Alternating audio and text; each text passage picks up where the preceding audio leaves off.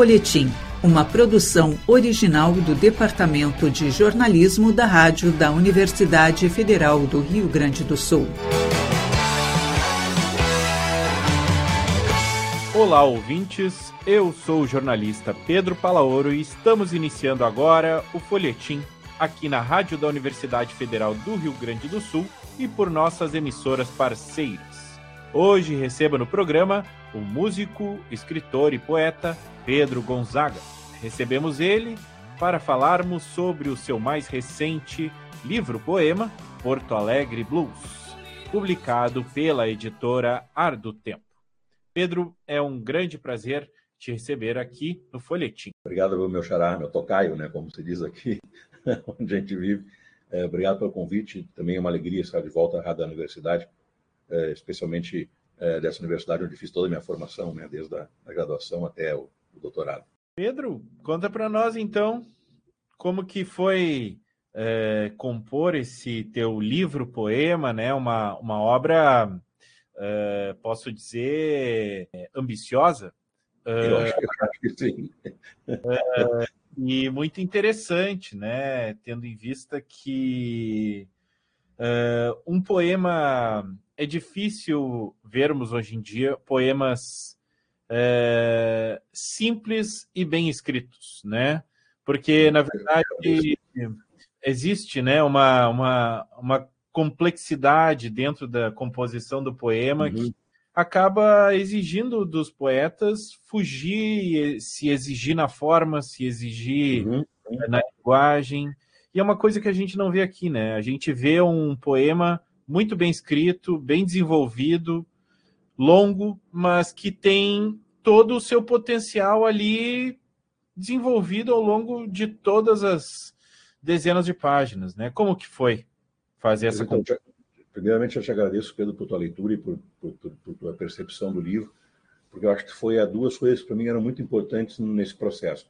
É um, um livro que acabou ficando. Uh, eu, eu, eu, imaginava que pudesse ser ainda maior, mas uh, acabei me consolando lendo a, a, uma, uma, apresentação do Ferreira Goulart para o poema Sujo, que era o primeiro um, inspirador desse poema que eu, que eu escrevi sobre Porto Alegre, uh, porque eu gostava da ideia de que pudesse, ao mesmo tempo, construir uma personagem, isso não tem até no Poema Sujo, que estivesse no centro de Porto Alegre, onde se passa o poema, onde se desdobra, uh, e que pudesse, ao mesmo tempo, nutrir essa personagem das minhas próprias memórias, das minhas próprias experiências nessa cidade, e que isso tivesse, para quem fosse ler, um aspecto de uma aventura, de uma jornada, ainda que não muito longa, uh, porque na, na, na prática, né, Pedro, o personagem acordam de madrugada num agosto, depois de muita chuva, que nós bem conhecemos na cidade de Porto Alegre, é, tudo já mofou, né? Quer dizer, o mofo subiu sobre o próprio mofo do inverno passado. E, e, ele então acorda de madrugada de uma situação, me parece, um pouco letárgica, um pouco, é, não sei se deprimida seria a palavra certa, mas pelo menos desencantada, e, e sai pela rua da ladeira em direção ao Rua da Praia, enquanto percorre uma distância curta né, da, da, da, da, da ladeira até a Igreja das Dores, eh, a sua vida toda vai sendo recomposta e revista nessa, nessa trajetória. Então eu tinha uma ideia, contemplando um pouco o que tinha dito, de que o poema ele podia ter desafios formais e desafios de expressão que não passassem por certo hermetismo que nós vemos na poesia de hoje, ou por um formalismo oco, que também muito tem ocorrido, não sei o que passou, que é o retorno ao uso de método fixo e rimas. Não tenho nada contra, mas uh, depois de toda a modernidade, uma volta, uh, me parece assim, não mediada a formas tradicionais, uh, não sei, a mim não me agrada. E eu queria que ele tivesse um rigor formal, mas que fosse um rigor de manutenção de algo que a modernidade tão bem lançou, né? E eu comecei com Ferreira Goulart, com o poema sujo, mas acabei retrocedendo em direção aos poemas mais fundadores da modernidade, uh, ainda no início do século XX, até um pouco antes, né, dessa ideia do, do, do flanador, né, do sujeito que vai uh, uh, desde Baudelaire para frente, com as proporções guardadas, claro, né, não há nenhum Baudelaire desde Baudelaire, mas vai lá, esse, esse personagem que vaga por uma cidade em busca de uma espécie de identidade que está totalmente individualizada, mas que só, talvez só pudesse encontrar algum respaldo numa coisa um pouco mais coletiva. Talvez seja o grande drama da, da, poesia moderna e que, me parece, não se encerrou ainda para que nós voltássemos a fazer poesia que nem no século XIX. Não estou falando mal de alguns amigos poetas aqui, mas me parece que essa aventura da modernidade não estava nem de perto esgotada. Então, eu tinha duas ideias que acho que captou muito bem. Uma era que o poema tivesse um vigor formal, mas não fosse um, um, um, alguma coisa que atrapalhasse a leitura. Pelo contrário, eu queria um rigor formal que promovesse uma fluência de leitura que fosse tão grande que me dispensasse de usar qualquer pontuação e, ao mesmo tempo, no caso dos versos, abrir estrofes. Então, o poema ele começa e vai até o seu final, depois de mil e poucos versos, sem qualquer pausa, sem qualquer interrupção que não seja que o leitor quiser dar ao poema. Né? E então, de um lado, havia essa ideia de uma forma que ajudasse a fluência do texto, não o contrário. E do outro lado, uma linguagem que também uh, não caísse em certos uh, espaços privados, uh, e, também não estou falando mal dos meus colegas na atividade, mas que representassem coisas muito pequenas às vezes, ou muito facilitadas também, que é muito comum nos poemas de Instagram, nos poemas das redes, uma linguagem muito descuidada e muito assim rala para a experiência que um poema pode comportar. Então, dessa mistura surge um, um poema que é um livro todo, eh, que acompanha então a trajetória desse, desse sujeito em, em, sua, em seu despertar até, a, até chegar à Igreja das Dores, e de alguma maneira promovendo uma fluência que também permite, eh, espero eu, também seja perceptível isso à leitura, que não só a voz do, do próprio lírico possa ser ouvida, mas as vozes das canções da cidade, boas e más, né? De jingles de publicidade, vozes de outras pessoas que estiveram na vida desse personagem, o próprio poema, por vezes, conversa com esse personagem, que pudesse ter essa polifonia, que é eh, essa multiplicidade de vozes, que é a base também dessas experiências modernistas e que me levaram né, de volta ao, ao Ferreira Goulart, de volta a outros grandes poetas daí da, da modernidade uh, ocidental. E uma coisa importante que eu falava a respeito da dimensão do livro, eu tinha o desejo, né, Pedro, que isso aqui tivesse o dobro do tamanho que teve. Chegou a ter um pouco mais do que tem o livro, mas uh, houve um momento em que o poema se acabou e eu forcei o poema para que ele tivesse mais coisas. E aí, veja, o livro já estava até na gráfica, quando eu voltei a reler a, a, a, o comentário, a apresentação que o Ferreira Goulart faz ao poema Sujo, uh, contando desde a fita cassete que ele gravou do poema, que o Vinícius levou para o Brasil no tempo do exílio, aqui em Buenos Aires, né, onde uh, e tudo isso. Uh, e aí ele contou também que, que, o poema foi acontecendo e que, a certa altura, o poema travou e ele foi forçando o poema a ter mais coisas e depois ele se deu conta que não adiantava, que o poema tinha acabado ali. Então, eu, depois que me dei. Eu fiz isso por meio que. É, por, por, por, sorte, talvez, não sei lá eu. É, e quando li a, a, a, apresentação do Ferreira Goulart, fiquei muito tranquilo, porque me dei conta que tinha passado mesmo com ele, e fiquei mais tranquilo de ter descartado aquilo que não era mais o poema, e sim um complemento que talvez já fosse muito mais vaidade da minha parte. Não, quero mostrar que é possível fazer um poema ainda maior, e ele acabar caindo nesse mesmo formalismo que a gente criticava uh, anteriormente. Sim, com certeza.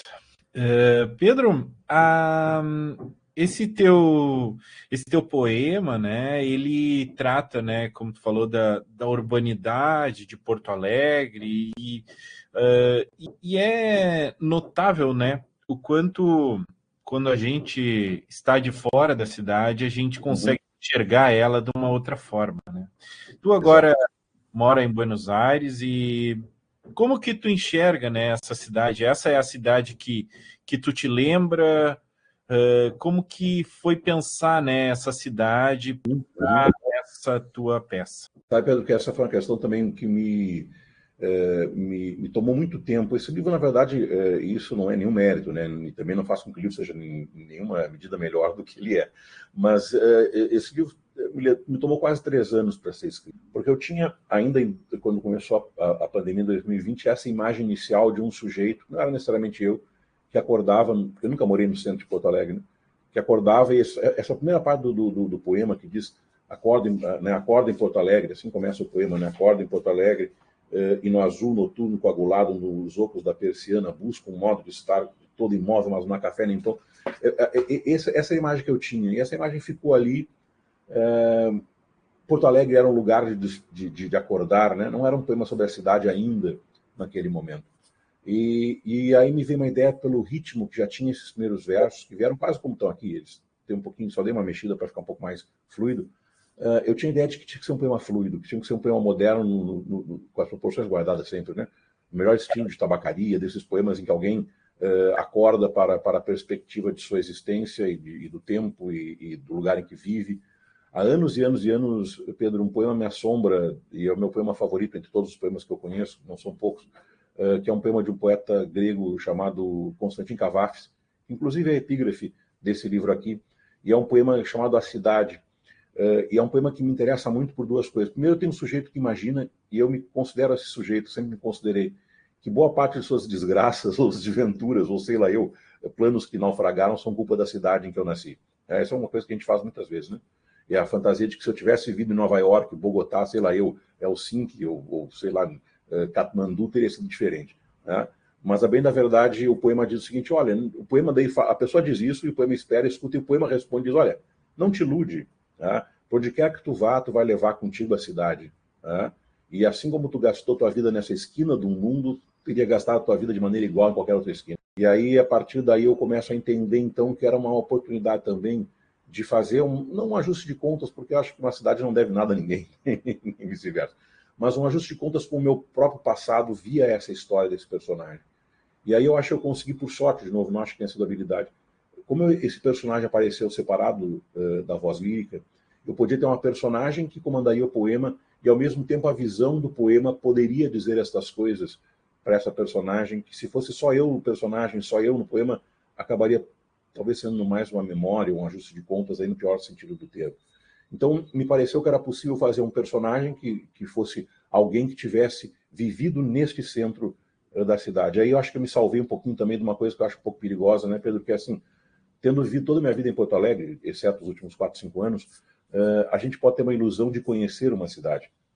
Mas, a bem da verdade, uma cidade é um, é um, fenômeno muito amplo. Quem vive na Zona Sul e vive na Zona Norte vive em cidades diferentes. Né? E me pareceu que se esse livro se circunscrevesse ao centro de Porto Alegre, seria mais fácil.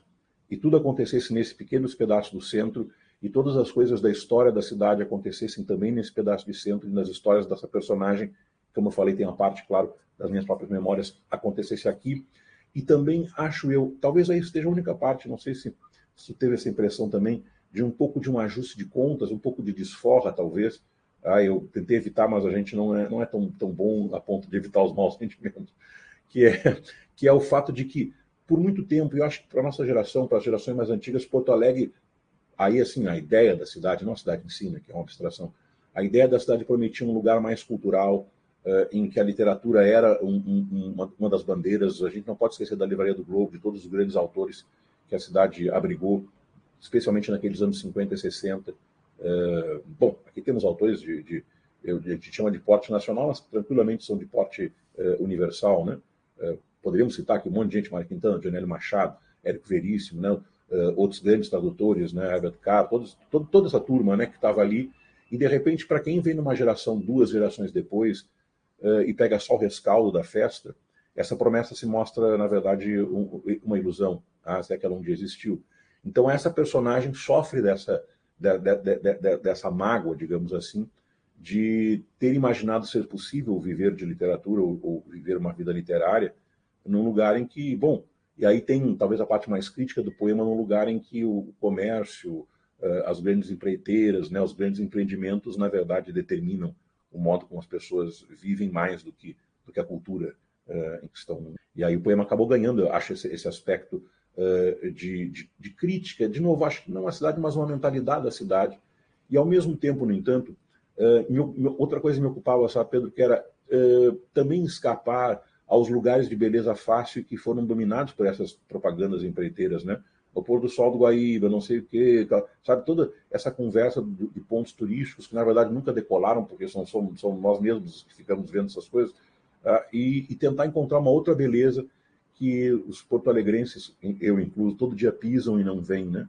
Está naquelas pedras portuguesas do, do calçadão do centro, naquelas luminárias antigas, né? Que parecem é, olhos, né? Sem, sem, exorbitados, sem irises, como diz o poema a certa altura. E uma nova beleza que também pode salvar o personagem da sua, da sua miséria, não sei. Sim, bah, com certeza, com certeza. Uh, Pedro, uh, a musicalidade né, do teu poema uh, é constante, né, do início ao fim, né, e denota assim uma uma preferência pela rotina, né, pela marcação, pela Como que foi para ti, né, falar essa, falar sobre a cidade, falar sobre uhum, a uhum. né, colocando esses sons, né, os uhum. cheiros, os amores e os ódios, né, dessa uhum. cidade, uhum. tendo em vista que é, a cidade tem muitos sons, né? E, exato, exato. E, e, todos eles são característicos, mas é sempre um desafio, imagino, para o poeta concatenar isso a sua, ao seu momento de composição também, né? Uhum, perfeito. Não, Pedro, esse é, esse é um ponto muito, muito uh, fundo para para a minha concepção do livro. De novo, a gente tem uma concepção e não, não, é, não é necessariamente é, digamos assim, perceptível no livro. Às vezes a gente não consegue, muitas coisas não, não, não, é possível fazer ainda que a gente. E eu, quando fui músico, eu fui um músico, acho, de, de qualidade razoável, nunca um grande músico, tinha um talento razoável, vamos dizer assim. Mas eu sentia que eu não conseguia, quando tocava, fazer certas coisas que mentalmente eu queria fazer por falta técnica, por falta, sei lá, um monte de coisa. E quando eu escrevo, acho que eu tenho um pouco mais de habilidade em fazer isso. É, isso explica talvez um pouco da minha, da minha migração para a escrita, ainda jovem. Eu notava que ali havia uma possibilidade de certas combinações que eu talvez pudesse fazer se fosse um músico mais uh, talentoso. De toda maneira, uh, quando eu concebi o livro, eu tinha dois caminhos mais ou menos uh, a, a, seguir assim na concepção e, e, que também tu colocaste agora como um problema que é uma cidade na verdade ela é sempre uma espécie de sinfonia, né? Caótica, o modelo talvez Tom Zé, Neto Pascoal é, é, é alguma coisa uh, dodecafônica, barulhenta, né? que de alguma maneira não se integra se não em seu aspecto mais caótico. E era uma possibilidade, essa possibilidade a, a modernidade tentou a, a, abordar com aqueles textos de fluxo, né, de, de, de lista, como se eu pudesse listando as coisas, fazer essa, essa sinfonia modernista ser ouvida, mas eu, eu tentei um pouco para esse lado, mas achei que pela, digamos, extensão do poema ele acaba ficando chato ou cansativo. Tá? Então eu notei que essa composição caótica, que seria a saída, não, não conseguiria me entregar o que eu estava buscando. E aí eu fui pensando também, eh, de maneira um pouco pomposa, eu acho um pouco artificial e talvez até um pouco snob, numa suíte Porto Alegre que tivessem movimentos, né? E, mas achei aquilo uma, uma bobagem, porque ainda que eu gosto de música clássica, não tenho nenhuma condição de, de fazer uma composição nesse estilo. Aí pensei naquilo que de fato é mais meu chão como músico, que é são os, a, as músicas mais populares, especialmente Uh, por um momento uh, pensei em uh, milonga em Porto Alegre, mas ia ficar muito próximo, muito próximo de alguns títulos que, que a gente conhece. Tango em Porto Alegre, pensei, mas ia ser muito parecido com aquele livro do Sérgio Faraco, conto e livro, né, Dançar Tango em Porto Alegre. E eu me dei conta, voltando àquilo que tu bem percebeste, que havia uma espécie de, de riff, né, de retomada, de, de certo ritmo constante, e pelo tom melancólico e até choroso, às vezes, do poema, eu me dei conta que isso parecia muito mais um blues que qualquer outra coisa. Aí o som ficou bom também em Porto Alegre, blues, acho que ficou, ficou interessante, a ordem não é tão comum, né? Eu me dispensava usar uma, uma preposição ali em Porto Alegre, ou, ou de, aí ficou uh, mais interessante e permitiu que também, de alguma maneira, uh, o, o, próprio discurso do poema, num sentido mais musical mesmo, se assemelhasse àqueles blues mais antigos, que eu gosto bastante, em que é quase falado e não cantado, né? tem uma base ali, mais ou menos repetida, e a pessoa desfila ali as suas, as suas agruras com um que é uma, um grande talento daqueles cantores e cantoras americanos de blues, né? Que assim às vezes acelera um pouco. Os rappers depois fizeram mesmo, né? Com a mesma habilidade, acelera um pouco algumas partes, diz menos em outras, mas mantém de certa maneira uma coerência rítmica. De novo, não acho que isso uh, tenha uh, seja obrigatório que os leitores notem, porque talvez não seja tão simples, né? Fazer essa transposição. Mas eu sempre acho que, ainda que em outros lugares não seja definitivo, a intenção de fazer alguma coisa nos faz chegar mais perto, pelo menos, né? mesmo que a gente não consiga pensar de todo o que, o que imaginava.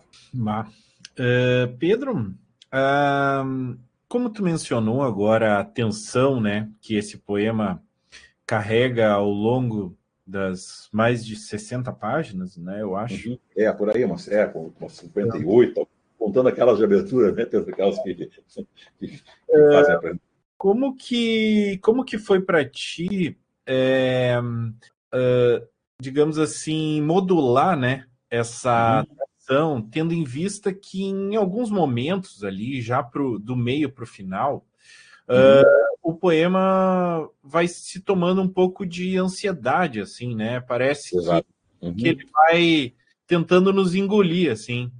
Como uhum. que como que foi para ti, né, modular isso uh, e o desafio, né, que é compor um, um poema uhum. desse porte, né? Sabe, Pedro, que eu, eu, eu, tinha uma ideia também é, é, é, nas tantas frentes que eu tentei, é, e por isso que eu digo, não, não acho que sujeito ficar dois, cinco ou dez anos num livro significa que vai ser bom ou não. Mas uma, uma coisa que depois que eu tinha já a ideia de um poema mais longo, que já tinham aparecido essas possibilidades de ter uma personagem que acorda no centro e que pudesse acoplar muitas de minhas memórias, que pudesse ao mesmo tempo lidar com uma certa ideia da cidade. Depois que tudo isso foi se consertando, uh, eu tinha um problema que era dar ao poema uma atenção como se fosse uma narrativa, como se fosse uma espécie de conto, né? Uh, e também isso tinha muito a ver com a história dessa própria personagem que eu não tinha imaginado mais do que, do que um sujeito que despertasse num, apartamento desses do centro, vendo as formigas né, despertar, e que tivesse que resolver a, a vida inteira na manhã que se abre. E, e, de alguma maneira também eu não sequer imaginei características físicas, tanto que uh, numa conversa que eu tive com a minha mulher, ela perguntava, tá, como é que é esse sujeito? Eu falei, não sei, não, não imaginei, tá, mas o que, que ele faz, qual é a profissão? Não sei também. Eu não sabia várias coisas sobre o personagem, mas uma coisa eu sabia, que aquele sujeito que estava num estado estático, assim, no sentido de parado, né, sem uh, reação, quando começa a empreender essa jornada, começa a entrar num lugar de risco, como acontece quando nós empreendemos qualquer jornada, é, mesmo um dia mais comum. Né? Eu gostava dessa ideia de que fosse um dia comum na vida daquele sujeito, só que de repente, pela combinação de eventos, tanto eventos exteriores, aquele boteco em que ele entra para tomar um, café com umas torradas e coisas, como logo na sequência um pregador de, de dessas religiões uh, evangélicas que o ataca e como um profeta no meio do centro, que todas essas coisas fossem se acumulando para que esse despertar que parecia comum, na verdade, fosse um despertar num sentido simbólico mesmo. E é por isso que, a certa altura, como prestes uh, a, a, a, explodir qualquer tipo de revelação, o personagem começa a entrar num processo agônico, bem reparaste, uh, e, e, e, tensionado, e a gente vai sentindo que alguma coisa vai dar errado ali, né? ou certo, enfim, mas alguma coisa fora do, do, do habitual está passando. Há uma situação em que ele dá um encontrão num sujeito que tranca a rua porque está atrás de umas buchas de cocaína. É, e tudo aquilo vai se somando e a gente, eu mesmo não tinha muita ideia de onde é que isso ia dar. Ao mesmo tempo, lembrando de certas coisas, de uma amiga que conseguiu recuperar um relógio que tinham tomado ali na rua da praia, no meio da, da, da, da, no meio da Praça da Alfândega, a gente vai vendo que as coisas que ele tinha deixado passar, que a tristeza pelas grandes perdas que ele teve e que o sufocavam, essa tristeza começa aos poucos a, a se diluir e, e, e, de alguma maneira Uh, quanto mais avança em direção à Igreja das Dores, mais parece que esse sujeito vai passar por alguma transformação. E essa é a minha ideia, que esse sujeito anunciasse essa transformação pela única maneira que acho que nós, criaturas do, do mundo contemporâneo, conhecemos, que é por meio da ansiedade, da angústia e de um certo desespero. E, e, espero que isso, de alguma maneira, tenha passado ao livro para que aquela revelação final tenha, tenha tivesse seu efeito. E essa foi talvez a coisa mais difícil de todas, ou não sei se foi mais difícil, Pedro, mas aquela que depois que as coisas uh, técnicas e formais estavam resolvidas, se tornou a grande missão do poema. Porque, senão, eu acho que sem isso, sem esse coração da história dessa personagem uh, central, né, em todos os sentidos do termo, uh, sem essas coisas que essa personagem atravessa no poema, a gente teria, e eu não queria que jamais fosse isso esse livro, porque tem muito afeto envolvido aqui, né, bons e maus afetos, que fosse um daqueles livros que a gente pensa, poxa, que impressionante o ter feito mais de mil versos sem uma estrofe e sem nenhuma pontuação, e que fosse apenas isso, né? Um, um exercício estéril, uh, formal e, e, e, que talvez uh, duas ou três pessoas que, que, que, se impressionam com essas, com essas tecnicidades fosse, fosse apreciar. A ideia era o contrário, é que esse livro encontrasse, graças a esse fluxo técnico, uh, uma oportunidade para que a vida daquele personagem se transformasse nesse. Pedro, quando tu, uh, tu coloca né, essa, uh, o tamanho desse poema, não só na extensão, mas eu digo no, uh, na história que ele conta, né, uhum. a gente nota, depois de ler tudo, que na verdade ele foge um pouco do que se entende geralmente por poema narrativo. Uhum. Como que como que foi para ti, né? Foi uma intenção fugir disso ou foi uh, meramente ocasional que na verdade ele tomasse, né, uma outra proporção? Assim? É, uma, é, uma, ótima pergunta, Pedro, também muito bem bem é, percebida pela leitura, porque é, quando também é, nesse quebra-cabeça que a gente tanto comentou hoje quando uh, surge a história dessa personagem de seu movimento, a tendência natural do poema é que ele tivesse um encaminhamento narrativo. Aliás, há várias passagens narrativas mesmo, né, em que histórias são contadas como se estivéssemos num conto, mas eu tentei manter em mente, e acho que isso talvez tenha conseguido produzir esse efeito, a ideia de que isso era uma narrativa somente na medida em que eu tenho músicas narrativas, né?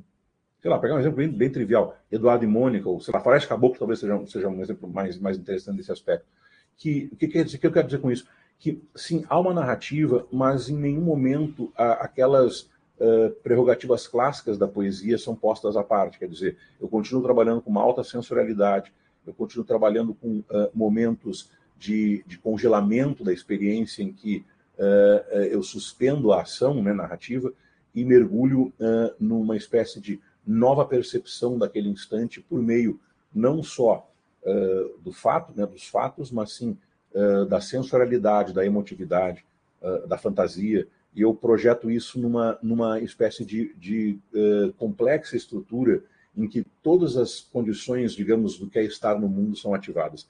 Em outras palavras, tentando ser um pouco mais simples, um grande leitor de poesia, um grande teórico da poesia chamado Lausberg, um alemão, ele dizia que a segunda coisa mais próxima da vida é um poema. E por vezes me parece que na narrativa tradicional, a gente pensando num conto, num romance, eh, essa parte mais sensorial, com as, com as exceções preservadas, né? essa parte mais sensorial, essa parte mais investigativa, metafísica, ela é posta num segundo plano em, em uh, vantagem da narrativa. E aqui eu tinha uma ideia de uma narrativa que era um fio condutor, mas ela não poderia superar, em nenhum momento, pelo menos tentei fazer com que isso não acontecesse, eh, ela não poderia superar o aspecto uh, lírico do poema. Então, ele tem uma ferramenta narrativa, mas na minha leitura, pelo menos na minha concepção, ele continua sendo uma música, né? Ou seja, alguma coisa que, por mais falada que seja, que seria a característica da narrativa, contada que seja, não perde seus momentos de, de congelamento, né? E de percepção de que a experiência ela é não uma coisa, mas essa amplitude, né, de simultâneos que compõe aquilo que parece a nossa impressão de estarmos no. Bah, muito legal. Poxa, eu que agradeço. é, bom, estamos quase finalizando né, o nosso tempo, mas gostaria que tu deixasse para os nossos ouvintes é, impressões né, do que, que vem por aí, além de desse livro que está saindo, é, os teus contatos também, como eles podem entrar em contato claro, claro. Com autógrafos e tudo mais. Bom, é, eu agradeço primeiramente né, pela tua condução excelente e também a oportunidade de estar na rádio da universidade, uma rádio que estive várias vezes no passado, no tempo em que estava na, na, na URGS, e, e, e, peço então a quem nos escutou, se tiver interesse em conhecer um pouco mais da obra, que vá ao meu site, que é pedrogonzaga.com. Lá tem informações sobre o novo livro, informações sobre os livros antigos, uh, das oficinas que eu ministro também, aqui desde Buenos Aires online. E te digo, Pedro, que no horizonte agora está a minha antologia, uh, chamada Década Perdida, que vai sair primeiro em espanhol, depois em português, ano que vem no Brasil, uh, e que estou trabalhando na tradução dos poemas para espanhol, com um poeta aqui argentino em parceria, né, porque o meu espanhol não alcança ainda tanto para nem para me traduzir, para traduzir as coisas com mais, uh, com mais acerto. A gente nunca fala a língua né, sem, sem nativa, sem viver muito tempo no lugar. Então a novidade é essa, um livro que vem aí primeiro em espanhol, a antologia dos 10, anos de poesia, os quatro primeiros livros antes deste, Porto Alegre Blues, e ano que vem no Brasil esse livro será lançado, mas ainda este ano, Pedro, uh, é provável que eu esteja nas feiras, dos, algumas feiras dos livros, feira, feira de livros, né, aí, aí no Brasil, e também em outubro, uh, com data ainda marcar, uma nova oportunidade para quem perdeu o lançamento agora em maio, uh, da leitura completa do livro, né, e também num show musical depois disso. Beleza. Pedro, Quero agradecer muito a tua presença aqui no Folhetim. Foi ótimo conversar contigo. Obrigado, Pedro. Obrigadão. Hoje, no Folhetim, conversamos com o músico, escritor e poeta Pedro Gonzaga. Debatemos com ele o seu livro-poema Porto Alegre Blues, saindo pela editora Ar do Tempo. Para ouvir e compartilhar todos os nossos programas, acesse o site urgs.br barra rádio. Eu sou Pedro Palaoro e a apresentação do programa foi minha, a produção foi de Débora Rodrigues, na técnica estão Luiz Fogassi e Jefferson Gomes. O Folhetim volta na próxima semana. A todos os ouvintes, desejamos uma semana de ótimas leituras.